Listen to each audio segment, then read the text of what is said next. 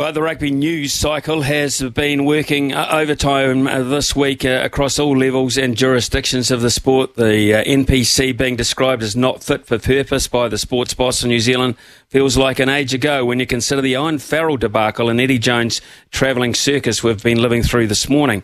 Uh, whether fit for purpose or not, we have another round of the NPC to get into this weekend, uh, though with a tasty battle of the bridge. I love that battle, the Battle of the Bridge in Auckland tomorrow afternoon as a centrepiece. There's no confusion where uh, James Parsons' loyalties lie, of course. Uh, rich history with uh, North Harbour, over 100 games for them and the Blues as well. Uh, so when it comes to uh, this particular clash, uh, we've got to catch up with him because he's pretty passionate about it. James, good morning to you. Morning, Smithy. How are you, mate? Yeah, I'm pretty damn good, mate. A hell of a week in rugby, and uh, we haven't seen a lot played so far. Well, I mean, you have been over the years an advocate for um, you know, uh, being very, very careful about the head area and the and the game. Um, it's been one of your passions. What have you made of this Farrell saga? And it seems like it might get the right come after all. Yeah, I suppose um, the best way to look at it is sort of sticking to the facts of the process that the refs go through. Um, and, and in a two-man tackle, which is what they considered this one to be, with Jamie George obviously um, putting it I, suppose, a brief touch, not a not a massive amount of impact on the Welsh player.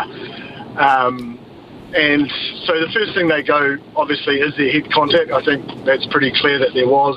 You know, the second stage, they ask if there's foul play, and, and that's a, a yes in the instance that Owen Farrell was upright. So obviously, we look for that sort of hinging at the hips for dipping.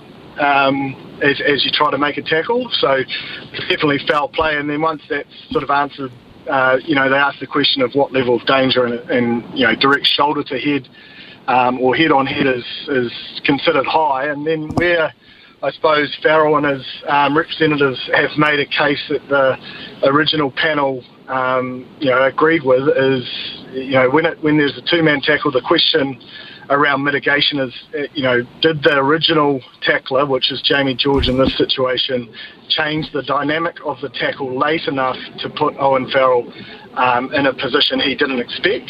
So if that's the case, then it goes obviously um, as a yellow card.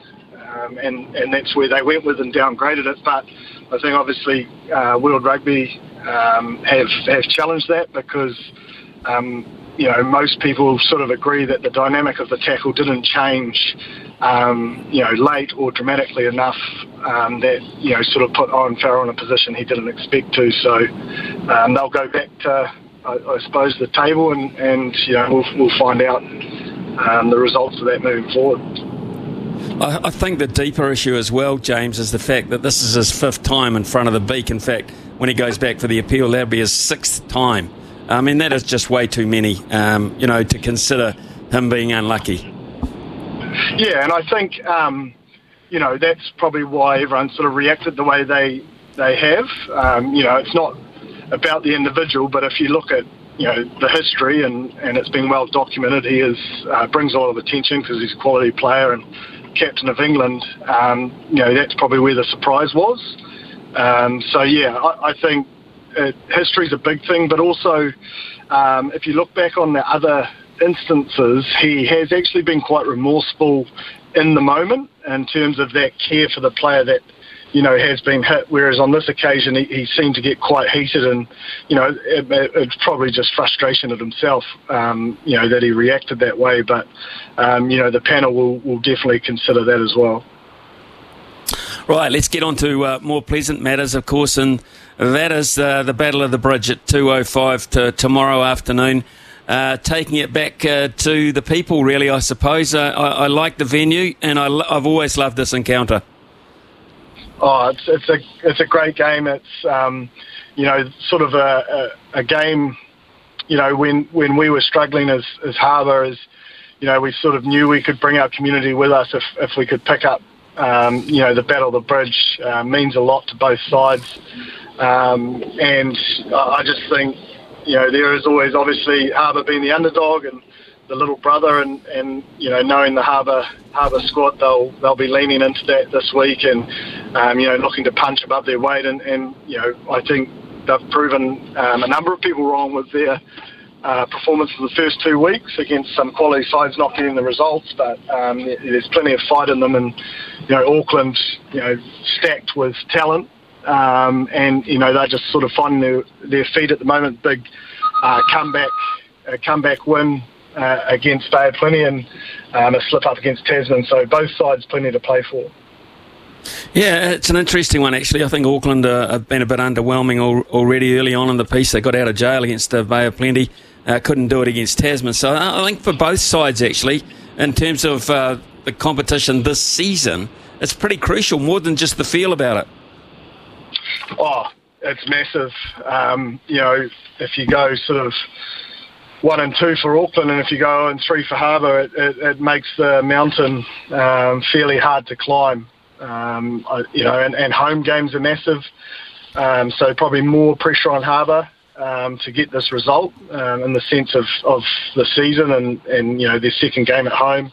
Um, but I mean, you know, from my point of view, um, it's just great to see that their home ground's back at Onewa. I think those sorts of grounds can play a, a big role in, in the evolution of NPC. Right, let's uh, look at, um, yeah, and, and, that's a good point. You, of course, co host of the Rugby Pass um, with uh, Bryn Hall and, uh, and Ross Karl, and you talk through a number of issues all the time, and I'm sure this is going to be an ongoing one. The future of uh, the NPC and the venues that they're going to play at.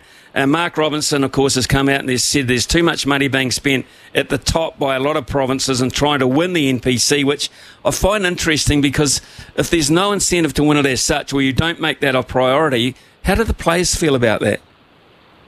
Oh, I think, I mean, Smithy, you'll know you've been a player yourself at, at um, sort of national level. Um, you know, if you're turning up and you're not wanting to win, um, I just you, are not going to survive in the professional sporting arena. So, um, you know, it may be looked at differently in, in front offices, but from a player's point of view, um, every time you cross that white line, you know, to be to be honest, every time you cross the white line at training, it's it's you um, against you know someone else that wants your jersey. So, you know, players are competitors, and, and I don't see that changing. And and there's a lot of love uh, for NPC. You know, like um, people, um, you know, and playing for it, it's it's a little bit more free. Um, it's a little bit more unstructured. So. Um, it's fun to play, it's fun to view, and, and I definitely feel it has its place um, in, in New Zealand rugby. And yeah, I'd be disappointed if, if it fell by the wayside. We have to um, we have to be honest about it though, and, and for some reason, uh, people just aren't going. Um, you know, you, you had a rich history in it. You played in an era where crowds were a, a lot more substantial than they are now, James. Uh, I just wonder uh, about addressing this issue. And as you say, the boutique grounds may become um, a bit more in vogue now. Yeah, I think they have to. Uh, I totally agree with you. Like, um, you know, if you stay the same, it's it's going to get the same results. So, um, you know, there has been slight innovation um, throughout the years, but um, you know, I suppose there's a lot more on offer for for the public to sort of you know, decide where where they put their disposable income, and, and you know somehow we, we need to put our heads together and, and come up with a product that um, you know draws the attention of the people and the communities that these teams represent. Um, and it, I suppose the, the main point though is totally agree that you know it may need to look different, but it, it will always have its place, in my personal opinion, um, in our rugby landscape. James, you've also had a, a, really rich history with the Blues as well, and they're now surmising, or perhaps or speculating, I, would say is probably the better word, that uh, the Blues might have to look away from Eden Park because of costs uh, and you know crowd sizes, etc. That almost seems unthinkable. To, I can't think of anywhere else in Auckland which would be suitable, I suppose, apart from maybe Mount Smart. Or I, I, it just seems to me, uh, has it got to this point? Yeah, I'm not too sure. Like, um, I suppose the Blues normally, I suppose in my time, it, you know, sort of averaged around sort of that 17,000 to 20,000, and um, it doesn't look a hell of a lot, obviously in Eden Park, but again, it is, you know, I suppose the mecca um, in terms of rugby grounds for the history of the game and, and obviously connected to the Blues. Um, you know, it'd be disappointing to move away, but it, it is a business at the end of the day. And, um, you know, if it's not financially viable, then, you know, they have to look at these solutions and that's why um, people in these roles. Um, but as a fan and as a as a past player, um, you know, you'd love to see it stay at Eden Park, um, but also it might give the opportunity. Um, as I see, I think one game's already going to Northland. Um, you know, there's obviously a number of Northland players within that squad, and, and getting back to those communities, and, and I know that you know, especially a, a, large South African contingent in the North Shore. Whenever I played there, you know, we, we got good numbers at Albany Stadium, uh, especially if we're playing a South African side. Um, so there there are options there, but um, I think you're right. You know, you, you sort of do expect um, to see them back there next year. Now that uh, all squads have pretty much been finalised for uh, the World Cup, I think there's still a little bit of tinkering to be done up north with a couple of their squads. But um, uh, in terms of the All Blacks, uh, I'm sure you've discussed this on, on your show as well. But uh, I just want you, the scrum side of things, are you, you confident? Um, you know, the, the number one unit looks pretty damn good. But are you confident with the, the fact that we can compete uh, with the big the, the big boys, uh, Ireland and France up north? Yeah, absolutely. I do. I, I, think I've I've grown in confidence as well, and I think you know a lot of people have felt the same. And, and I certainly think if you look at the team and, and the um, the management team and the All Blacks, that they've grown in confidence throughout this um, rugby championship. And I, and I think um, what was displayed off the bench um, by Tu'ungafasi, um, Taukei'aho, and um, Newell uh, against the Wallabies, um, you know, really showed a tough uncompromising one-two punch um, I suppose, the set piece, but also the breakdown areas to to fight their way back um, to get that result in Dunedin. So um, I think there's there's you know really good competition within the squad. Uh, that starting uh, front row is, is going extremely well, but I don't think they can rest on their laurels. Um, you know, I think the the impact of you know um, as well coming back from injury. He, he's a he's a key cog um, you know, especially if, if they can keep utilising off the bench. Very similar to what the Springboks do with, with Malcolm Marx and um, Kitshoff. Um, you know, like they, they are brought in early in the second half and, and they do some serious damage against teams that, you know, sort of change their front row a little bit later. Codie Taylor, your starter at the moment? Yeah, I think I think it's been working well. Um, you know, Samisoni is is such a handful um, at the start of the game, but even more so um, with ball in hand. Um, you know, and similar to Marx, you know, like it's hard sometimes. I'll agree to comprehend that he comes off the bench. Um, and, and, I think Samisoni's had a had a massive year in, in, his form. You know, warrants him to be pushing for a start, but it just seems to work really well for the 23 um, in that rotation. James Parsons, uh, terrific to catch up for you. Uh, do you have an opportunity to go along tomorrow?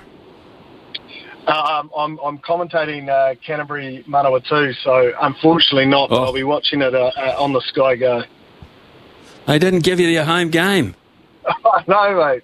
I know. I was hanging out, hanging out for it on my list, but not to be. They're sending the big uh, uh, dogs. just who's who's before we let you go? Who's who's um, who's impressed you of in the early stages of the NPC?